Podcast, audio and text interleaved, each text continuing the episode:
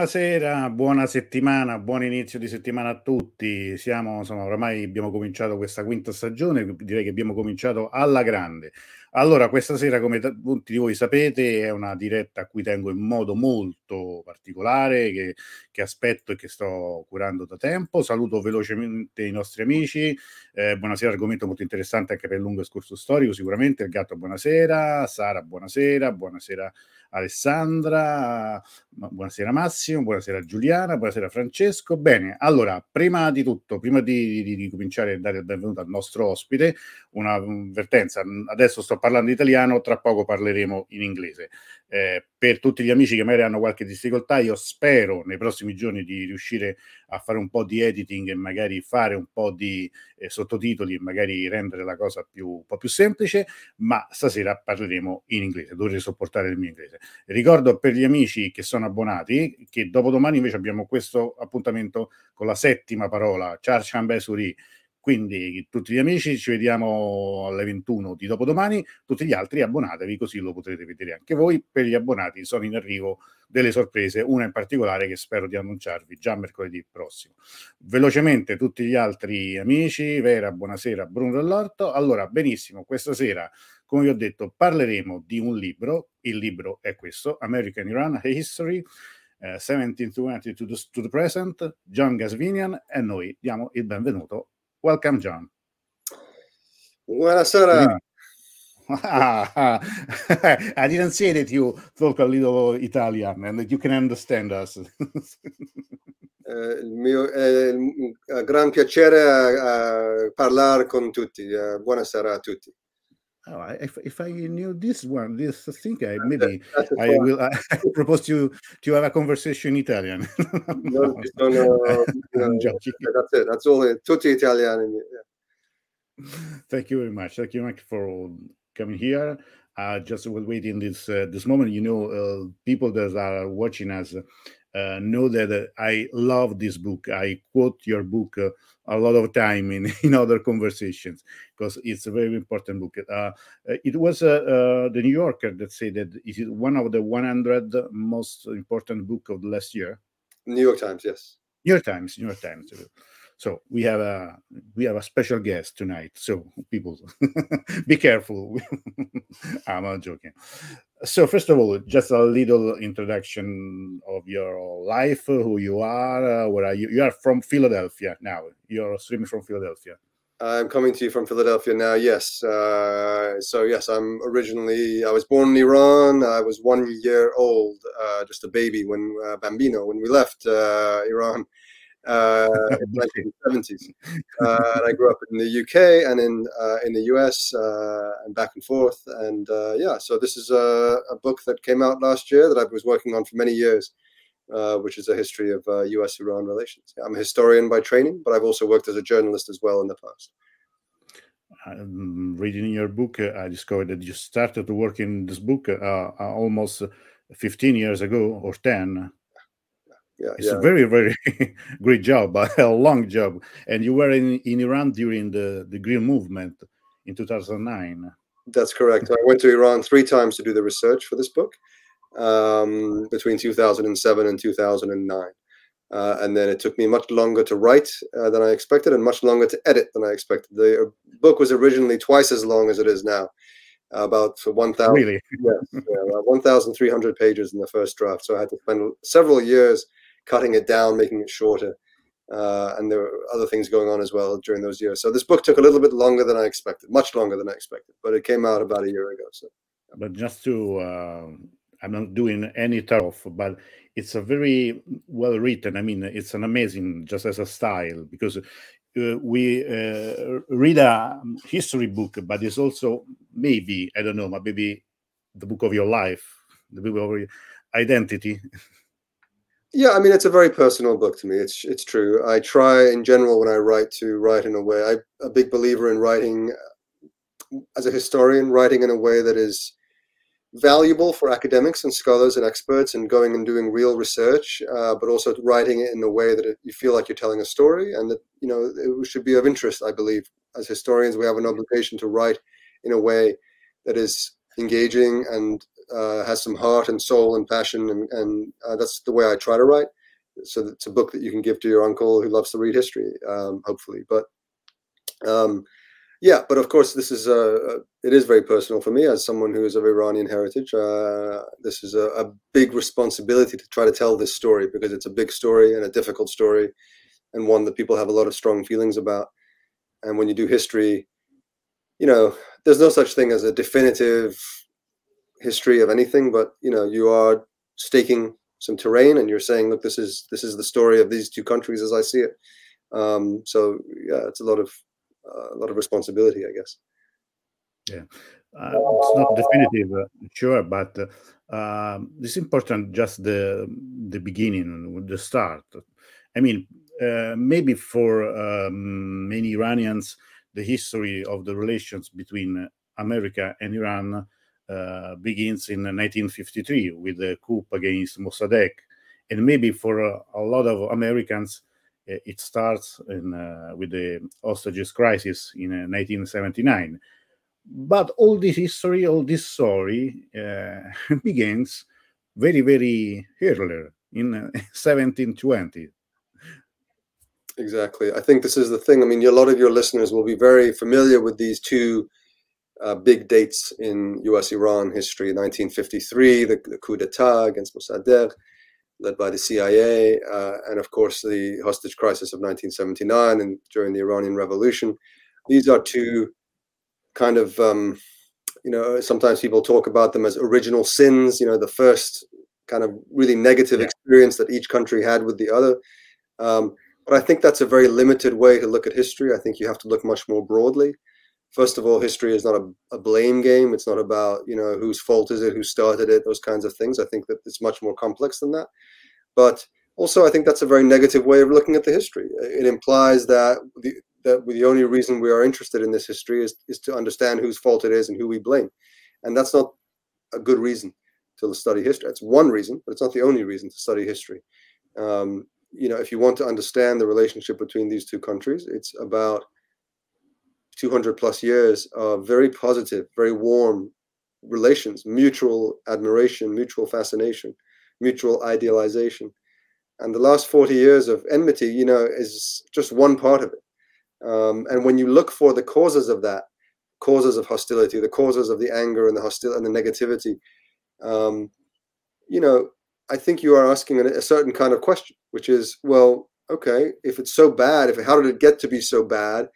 Well, mm. maybe and how did it get to? Was it good at some point? You know, how and how did it get to be good? If that's the case, and that's a question nobody ever talks about.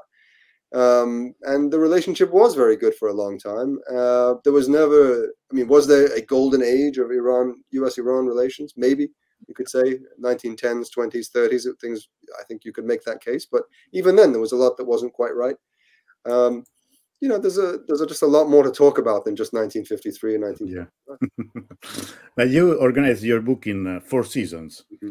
the summer, uh, spring, summer, uh, autumn, and winter. We maybe we can say the winter hour discontent. it's like a it's like a pizza quattro stagioni, right? Pizza quattro stagioni. Uh, right. We start with, with, with, the spring that is a, a, a beautiful spring, with, um, a spring full of, uh, of hope, of uh, of curiosity, and it's a story of missionary man. Exactly. So the spring yeah, you know, is this spring of where they're just these two countries are just starting to discover each other for the first time, right? They know something that there are some preconceived notions they have, um, and that's some one of the things I found really interesting is that before there's any contact, even between Persians and Iran and Iranians and Americans, there are preconceived ideas that they have about each other. Uh, the Iran, it turns out that in, the, in colonial North America in the in the 1720s, newspapers are fascinated by Iran, and they have this idealized notion of Persian civilization as something less threatening, something from the Bible, something from the East, this kind of exotic Oriental kind of civilization. But they've never really, they don't really know what it's like. And the Persians also have this idea of, of America as this, you know, anti-imperialistic uh, revolutionary society that uh, doesn't interfere in other countries' affairs, and they really like that because it's not like Britain and Russia who are interfering constantly in Iranian affairs. This is the spring the spring where they just begin to discover each other and they have the first real contacts, which are, yes, US uh, Presbyterian Christian missionaries who go to Iran to build schools and clinics. And there's very little government to government contact, almost none. I mean, there's just, it's so limited that it's this kind of almost idyllic, almost Garden of Eden kind of like discovery that these two countries have of each other. That's where I begin with in the spring. Yeah. It's very curious because uh, one uh, Persia Empire is a historical empire with a king, uh, with uh, all, uh, a long, long history.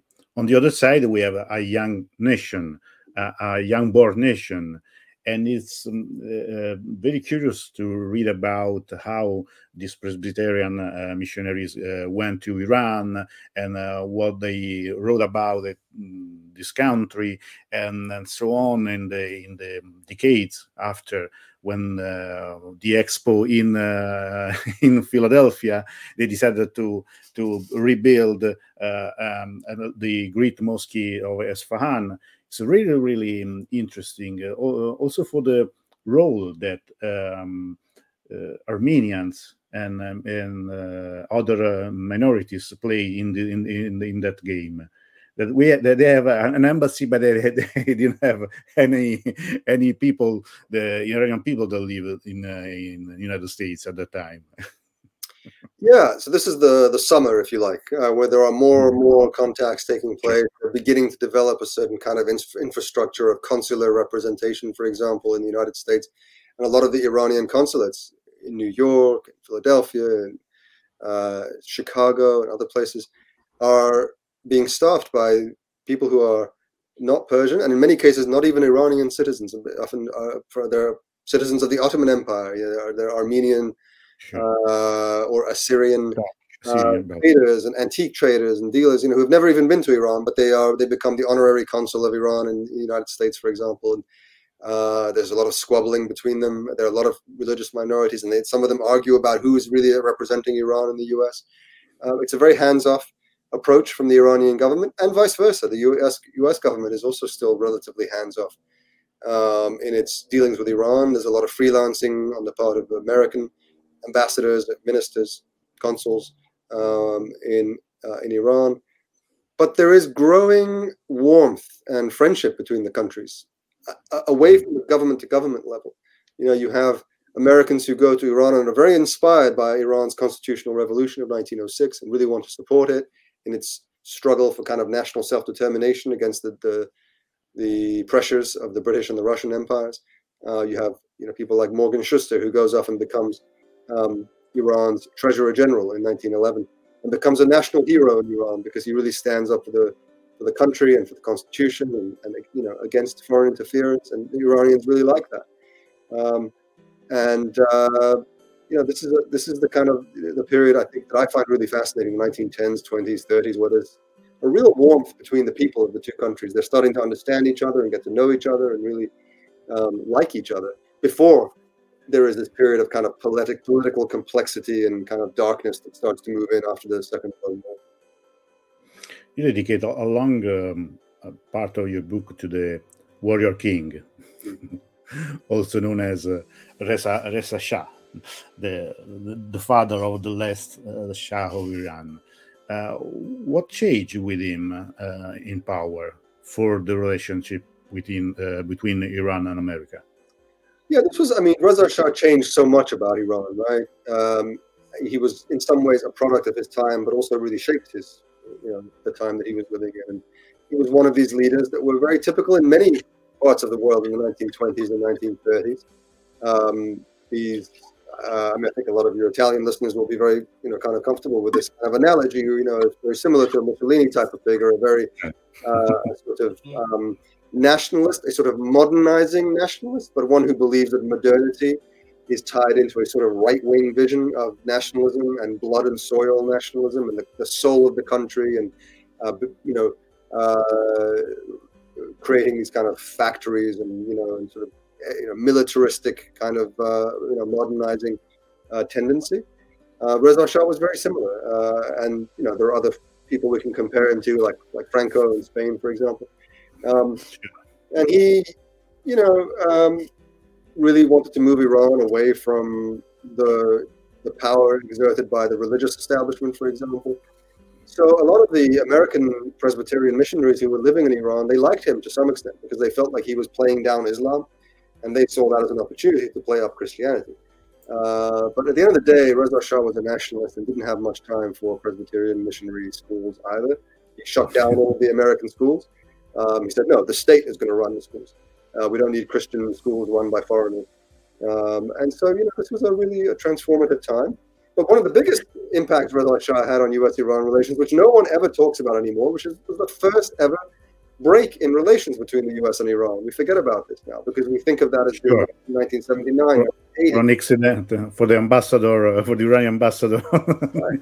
Right. in the United States. Yeah. But the first, yeah, but the first break in, in relations was actually in 1935, 35 to 38, over something ridiculous, which was the arrest of the uh, of the Iranian ambassador uh, and his chauffeur uh, for speeding in a small town in Maryland uh, and the press coverage that followed after that was very, very negative about Iran and very insulting to the Reza Shah. And he was so angry that he ordered uh, the mission closed uh, and downgraded Iran's relations with the United States. And that continued for three years uh, until eventually 1938. We established ties, but just in time for the Second World War to break out. Oh, yeah. Reza Shah made the mistake of, of declaring Iran's neutrality and refusing to join the Allies. Um, and uh, so he, Iran was then invaded in 1941, and he was overthrown. Uh, he was invaded by the Allies, by the Soviets, and by the British. Uh, but but but in time of Reza Shah is important because uh, I didn't know it, but archaeology uh, in Iran. Uh, took uh, an American uh, accent. I mean, he, he broke with the French mission and and started to with the American one. This is very important because they work on um, Persepolis on, on the. Yeah, Reza Shah, as I say, he was a he was a kind of nationalist who was very modernizing, but also very backward-looking in some ways. I believe that the, the soul of the country was pre-Islamic, uh, and really wanted to celebrate kind of ancient history uh, and the modern strength of the country at the same time, but leaving out the Islam part in between. So he was very interested in things like Persepolis. Uh, but of course, Persepolis had, had lain under um, dust for a long time, uh, largely. Not much was known about um, ancient Iranian history. Um, but he was also very susp- but there were teams of French uh, archaeologists uh, and others, British archaeologists working in Iran in the 1920s. But he didn't like them. They were uh, they were taking a lot of the antiquities back to Europe with them. Um, there were you know kind of partage requ- you know agreements that were not very favorable to Iran. Um, and he said, you know, no, I want to throw these guys. I want to work with American archaeologists. These guys, you know, this is the, the new up and coming um, power. And so we started to get a lot of American archaeologists going to Iran and doing a lot of the very important early work in the 1930s, including from archaeologists from my own university here, just across the street, the University of Pennsylvania Museum, uh, where which did some of the most pioneering work in Iran in the 1930s uh, at uh, Turang Tepe and Shahreh and uh, um, you know a few other archaeological sites in Iran, and the University of Chicago uh, and the um, Metropolitan Museum in New York. They did some of the most important archaeological work in Iran in the 1930s and 1940s. Yeah. Well, this is a story of countries, but also a story of, of men and father and son, because with the, you know, with the, mm, when the uh, Reza Shah has to move and to leave uh, the, his kingdom to his son Muhammad Reza Pahlavi, it's um, it's all another story.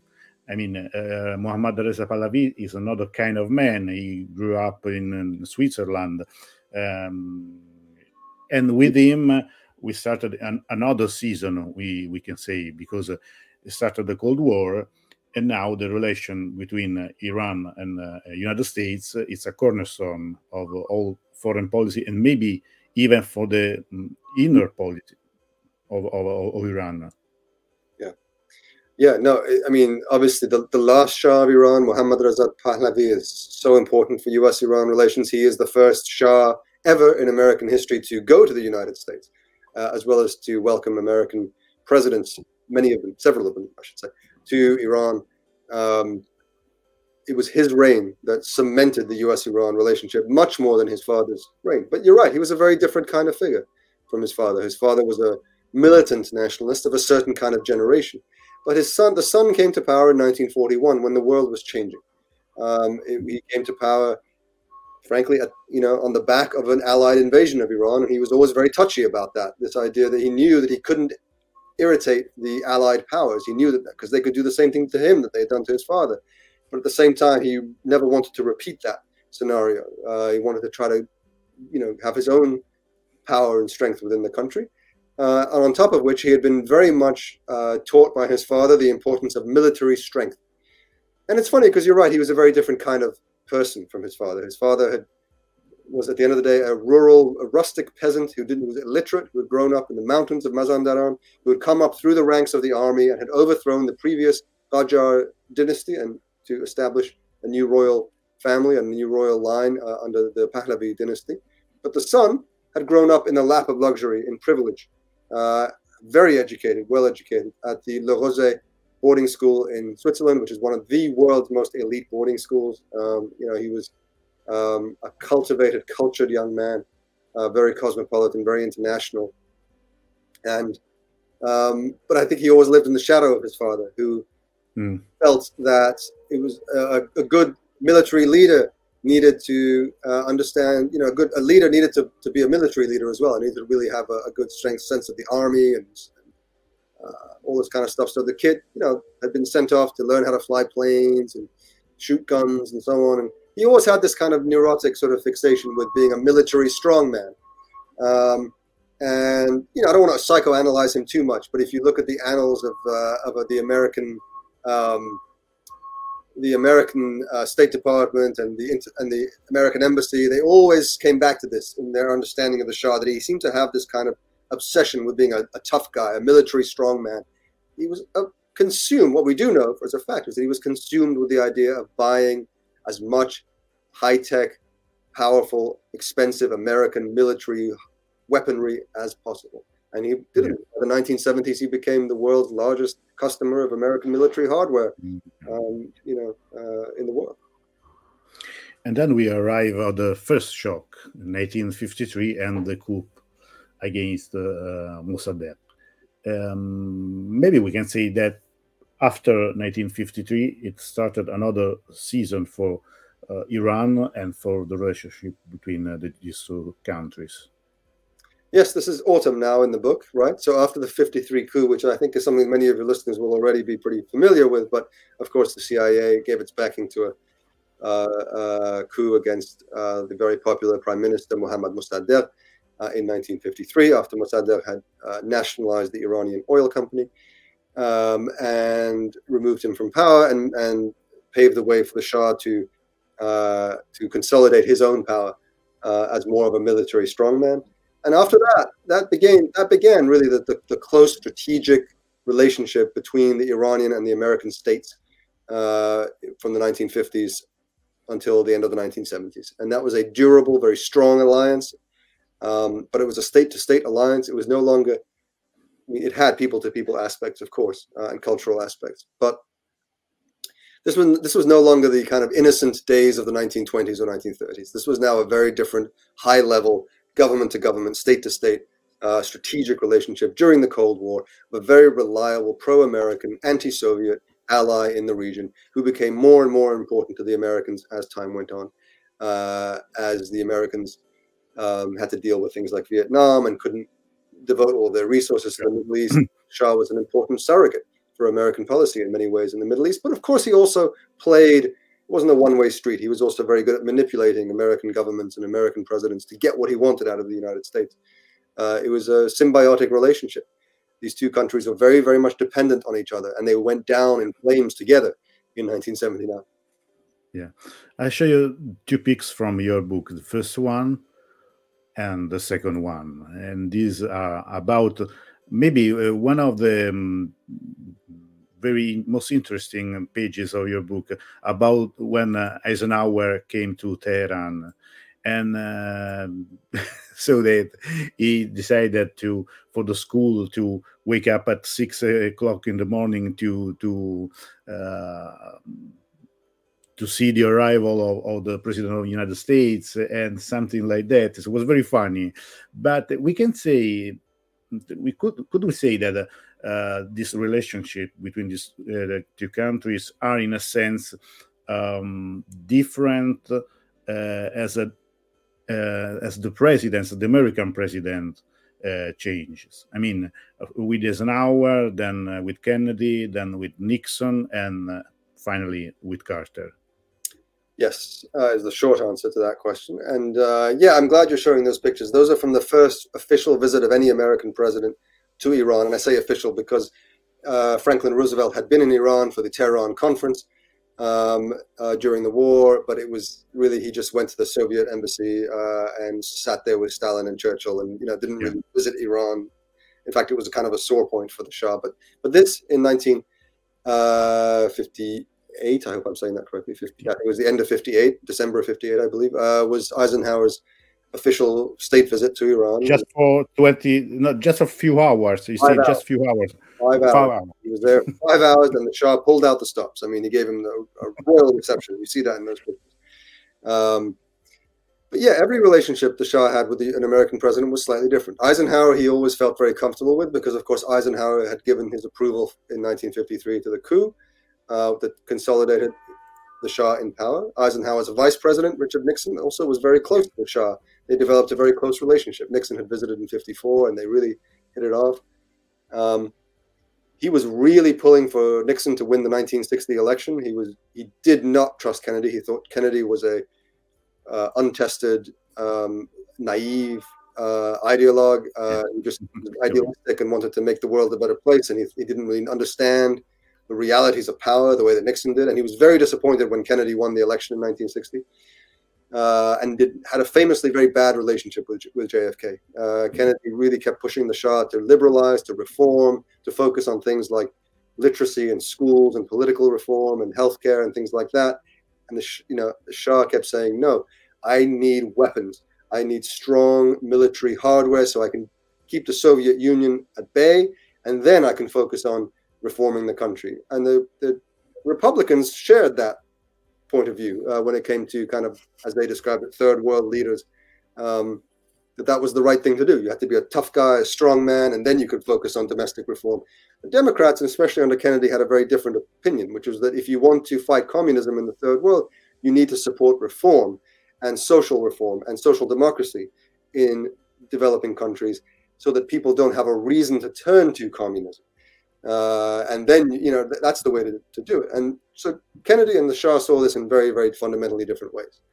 Um, you say that even maybe he, he was not so sad when he knew that he was killed in Dallas. that's what they say, right? Um, and but interestingly, Johnson, uh, LBJ, Lyndon Johnson, who's Kennedy's vice president and became the vice president, yeah. yeah. on the on the assassination uh, until was president until 1969 even though he was a Democrat, he was closer to the Republican way of thinking because Johnson was deeply bogged down in Vietnam. Um, yeah. Couldn't afford to, he just, all of the energy in the US foreign policy establishment by that point was going into Southeast Asia. And they were happy to have a reliable ally in the Middle East. The, the British were beginning to pull out of the Middle East. And they, frankly, the Americans appreciated, Johnson appreciated having a loyal anti Soviet ally in the Shah. So that's when he started to sell him more weapons. But when that really changed, really went kind of uh, uh, really accelerated was in the early 19 late 60s, early 1970s on the Nixon administration, when Richard Nixon yeah. decided he paid a visit to Iran, and there you see a picture of that during his very brief 24-hour or so visit to Iran with Henry Kissinger, where they just gave gave a blank check to the Shah. They said, from now on, you can buy whatever weapons you want.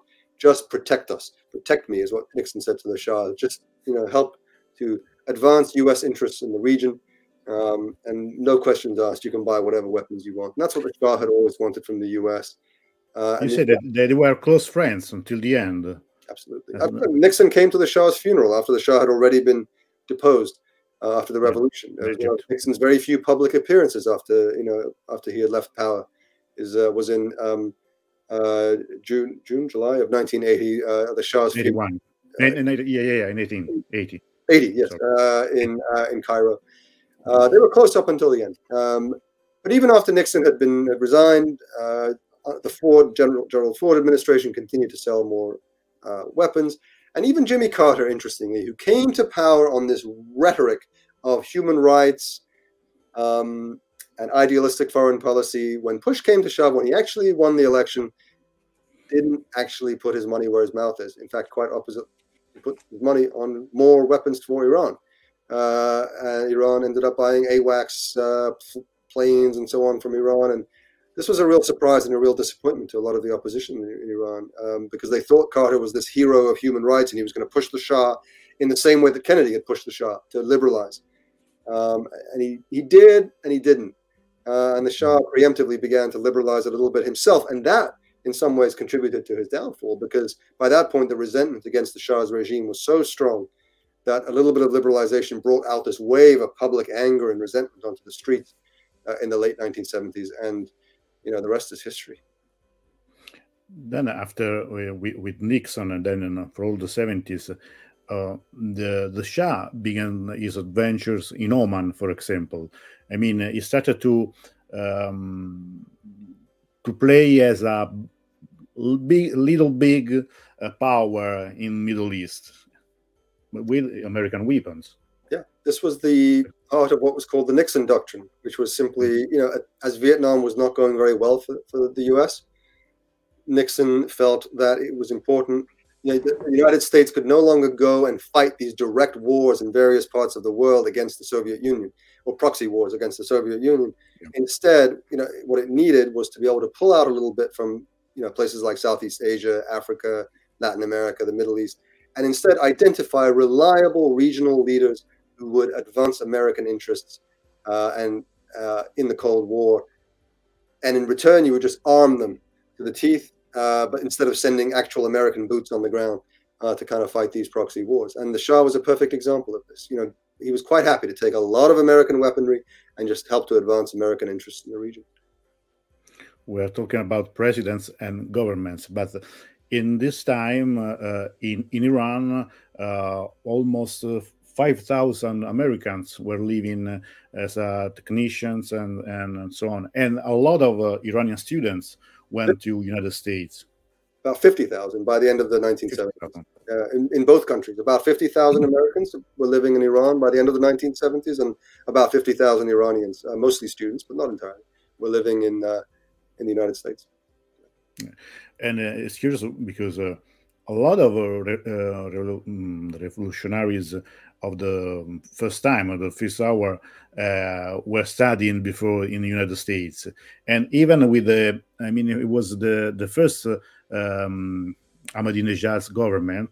A lot of, of um, ministers in in that cabinet uh, studied in the United States this is what's extraordinary is so much of that revolutionary generation were actually educated were actually educated in the united states um, you know uh, as i say so many american so many iranians went to the us for their education um, and engaged in revolutionary activities against their own government while they were studying in the united states and many of them were arrested or they were being surveilled uh, or watched, uh, spied on by SAVAK, the Shah's secret police yeah. force.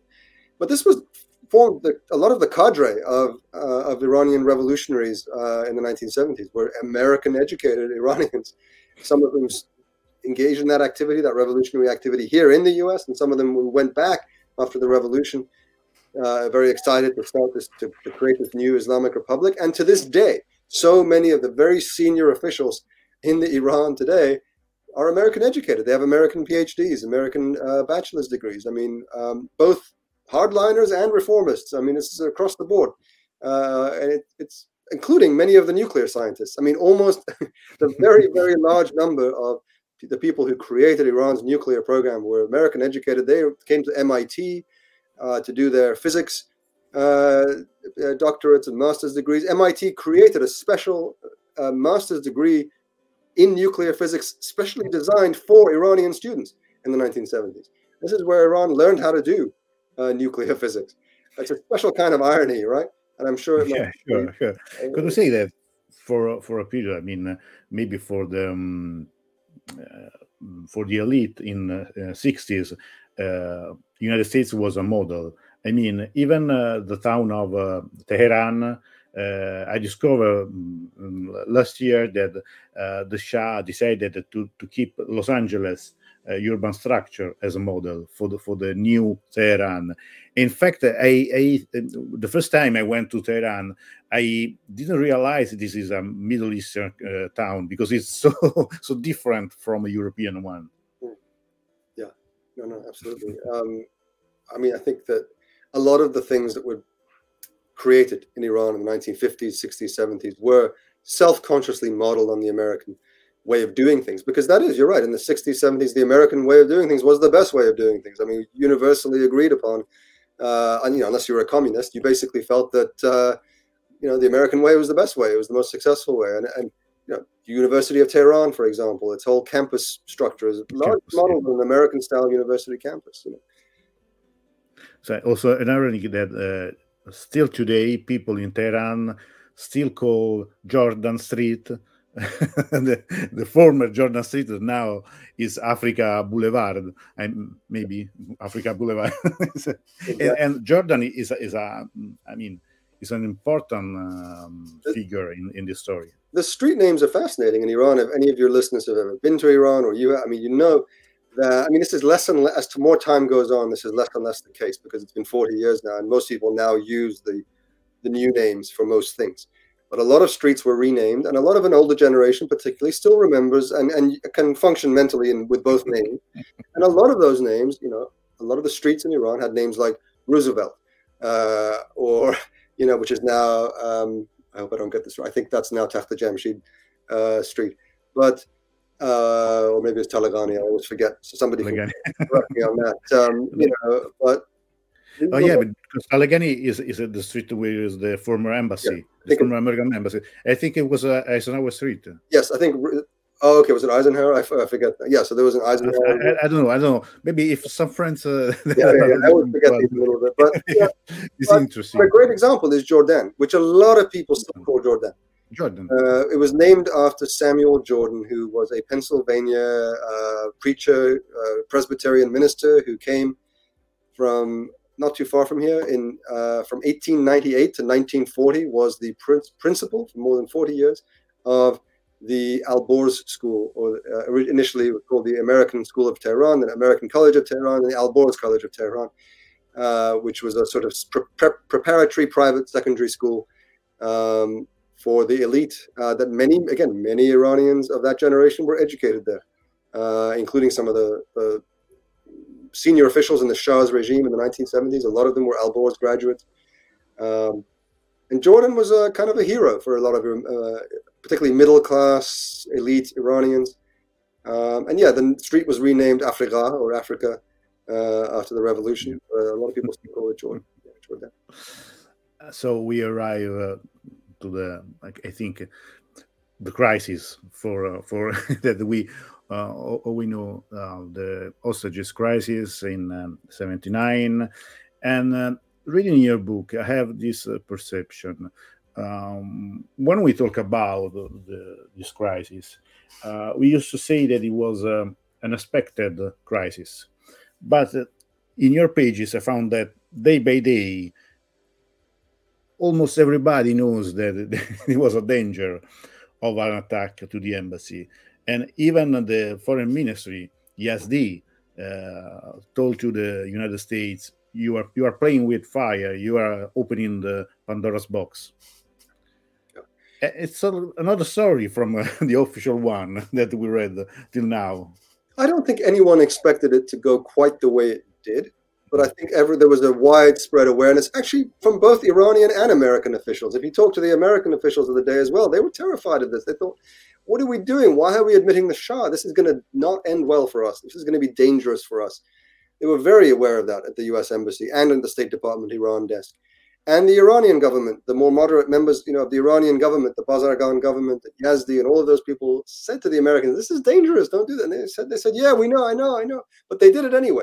And this was a political decision that was taken at the very height of the Carter administration. Um, you know that they thought they could get away with. They thought it was a basic humanitarian gesture to a to a close, long-standing American ally, and, you can understand why they did that. Um, there was a feeling in the administration, particularly among people like Zbigniew Brzezinski and some of the other more hardline Cold Warriors at the time, that if you don't allow the Shah to enter the country on humanitarian grounds when he's dying of cancer, some of our other allies in the region, like the Saudi royal family, the Egyptian president, and so on, are going to think, wait a minute, how much can we really we really count on American alliance? Maybe we should draw closer to the Soviet Union. So that's always was the thinking.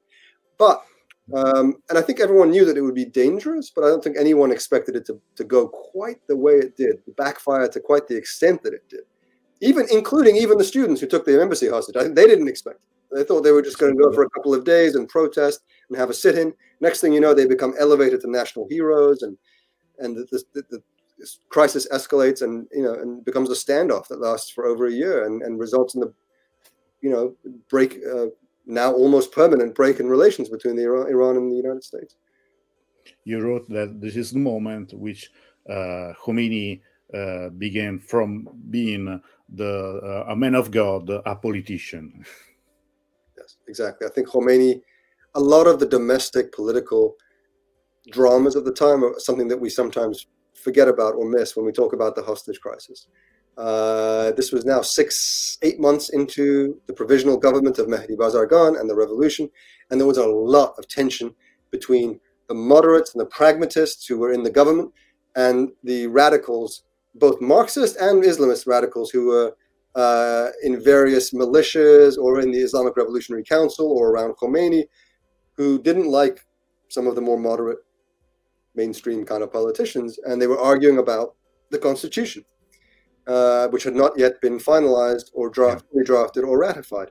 And Khomeini sensed, I think, a moment, uh, an opportunity to weaken the moderate opposition and to, and to consolidate more of his power and the power of his supporters.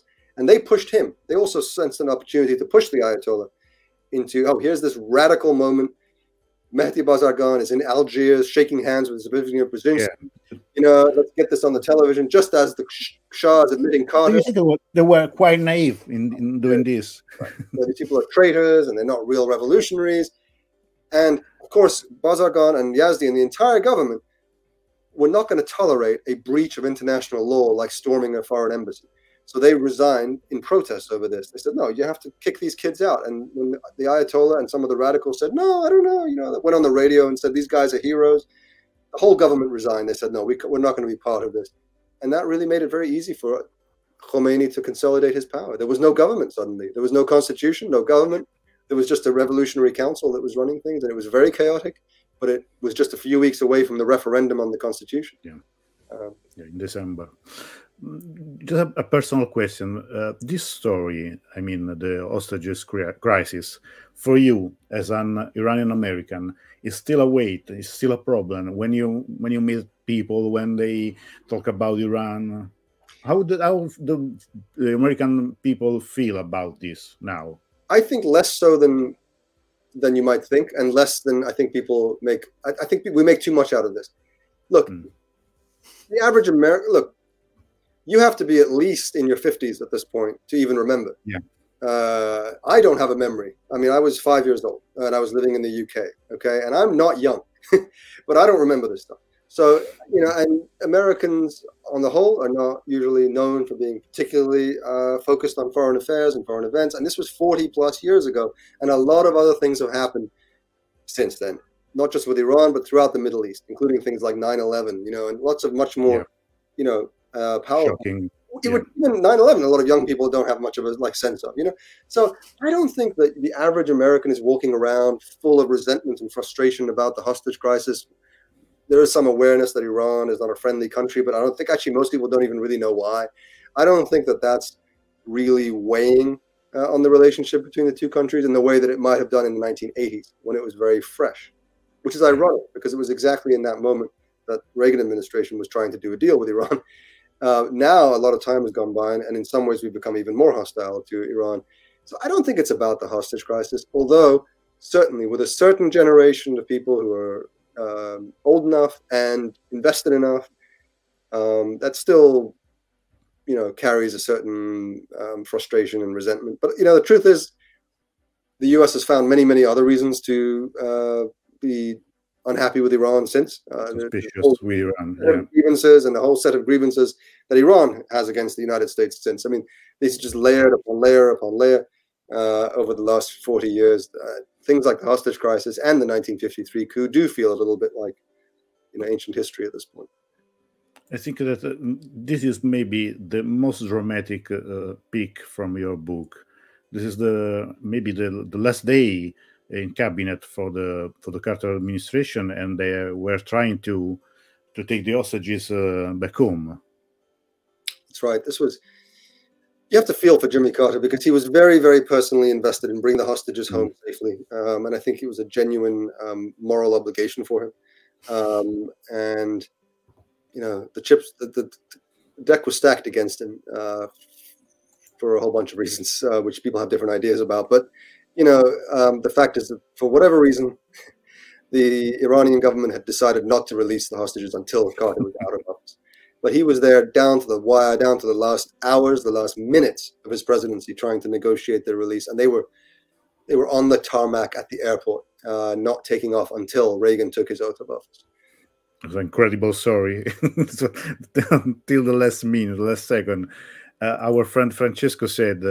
Uh, both Shah and Khomeini um, uh, didn't agree with the uh, democratic uh, um, American presidents. it's true.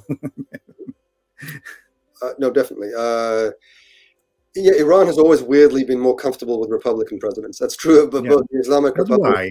and the Shah. I think they. I think they trust Republicans more strangely, because mm. they they feel like what you see is what you get. You, you know, mm. this kind of tough uh, tough rhetoric, whether it's the maximum pressure campaigns of Trump or whether it's the axis of evil rhetoric of, of George W. Bush, uh, or whether it's you know, that there's like, okay, you know where you stand with these guys.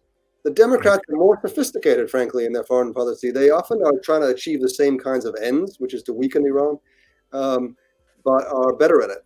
They're better at European allies uh, you know, on board, seeming seeming more multilateral, more reasonable, and making Iran look like the problem much more.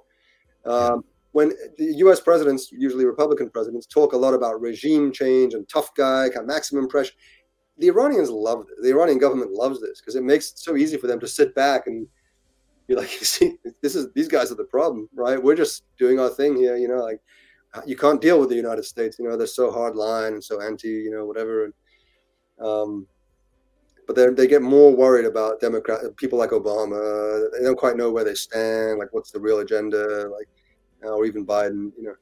Um, but maybe Carter had a, made some great mistake. I mean, the every time that I read about uh, Eagle Claw operation, I found it so naive. I mean, maybe there is something that still don't know about that operation because how could a, a, um, a group of um, a soldier, American soldier, American Marine from Tabas arrive to to Tehran and uh, free the hostages?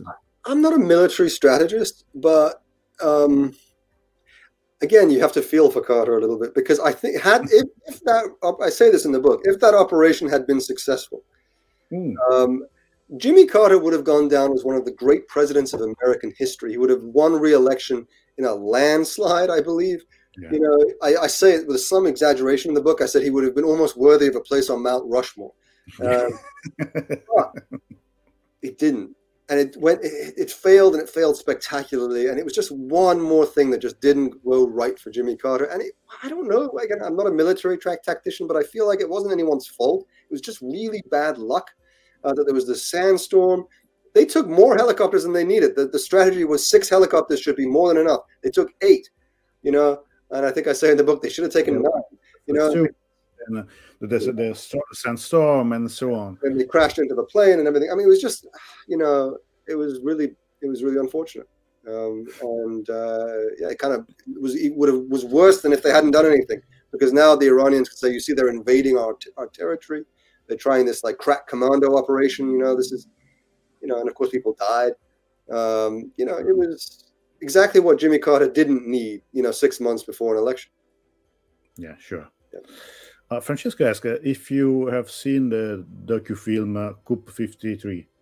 Yes. Uh, what do you think about it? Yes, and I like it a lot. Uh, I know there are some issues with it. I, know I don't. We probably don't have time to get into all that, but I, I generally admire the work. Um, you know, I don't want to comment really on um, on some of the the particular back and forth that's gone on around that film because on the whole, I think that it represents the story pretty well and is well well worth well worth watching. Yeah. Yeah, I, I think I agree with you.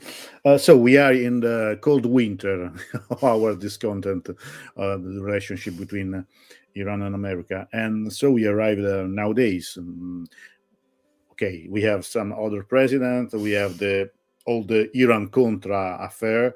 The, I think it's very very important. And and, and do you think that uh, just just a, a, a game if uh, that newspaper, that uh, um, Lebanon, uh, Lebanon newspaper didn't discover um, the affair, and President Reagan could be was able to go on with his um, operation uh, to came uh, near um, Iranian government. Maybe we now could we have here to talking about another history?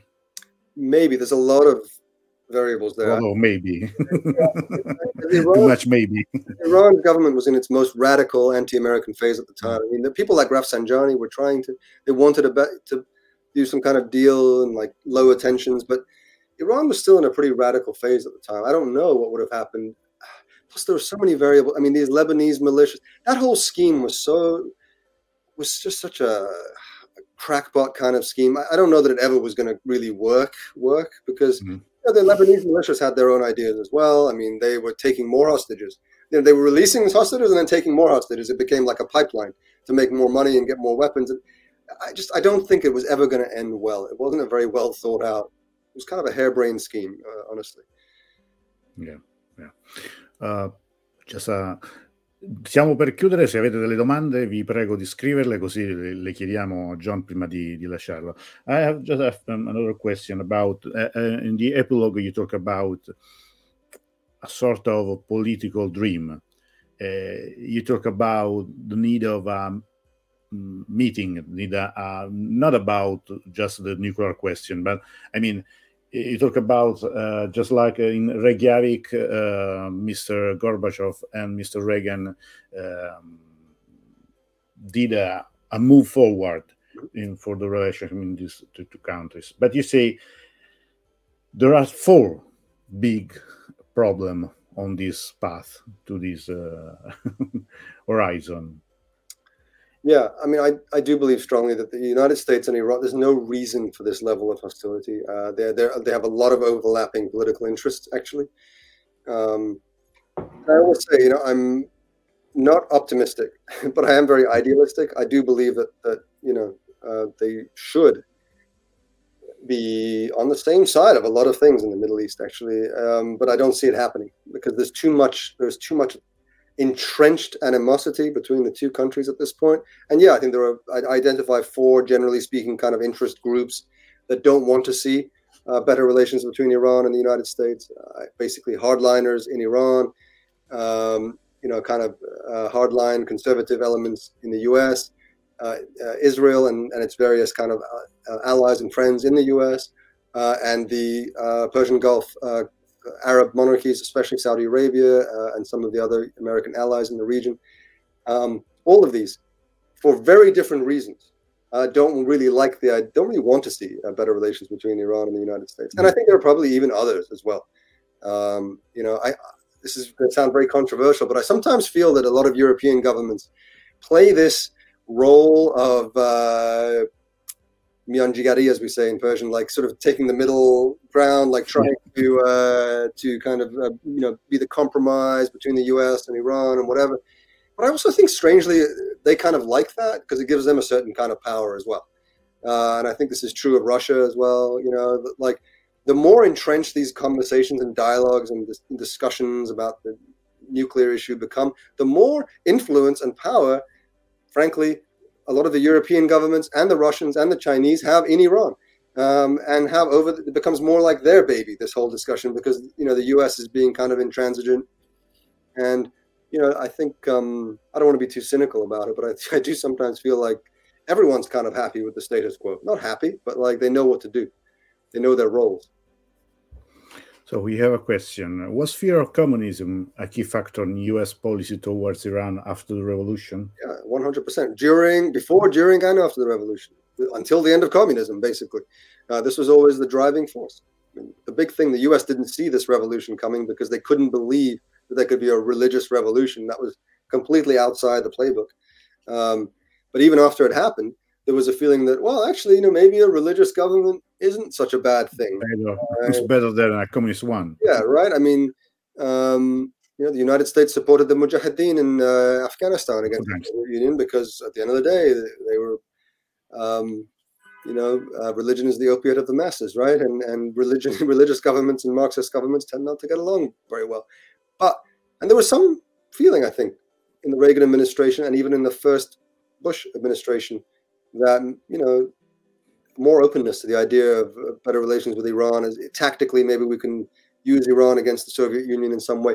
And I do believe that since the Cold War ended, it's not a coincidence that the American position to Iran has become much more hostile, because mm. the U.S. doesn't really doesn't need Iran, or does or feels that they don't really need Iran, you know, or they need it even less than they did in the Cold War, um, and that it's easier to isolate Iran because Iran has no real friends.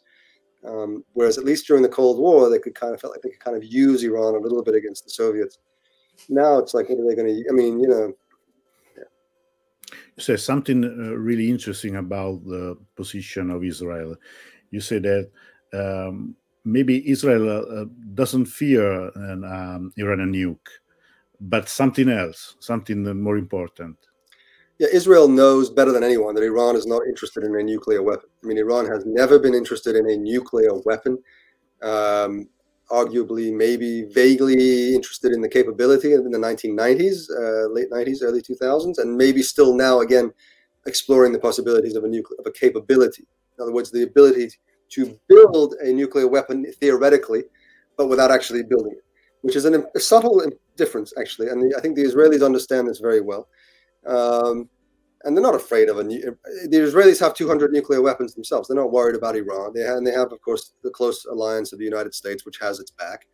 Um, so why would they be afraid of a weak, isolated, militarily, uh, you know, um, isolated, weak country um, that doesn't even have a nuclear weapon, um, that doesn't clearly doesn't want one?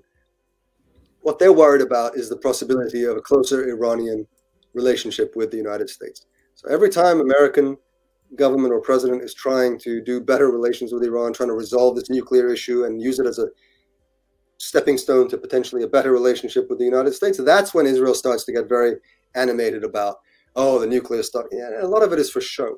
It happened during the Obama administration. They were worried because Obama clearly wanted a better relationship with Iran. Um, and uh, that is not of interest to Israel because more American friends in the Middle East means that Israel is less important to the United States.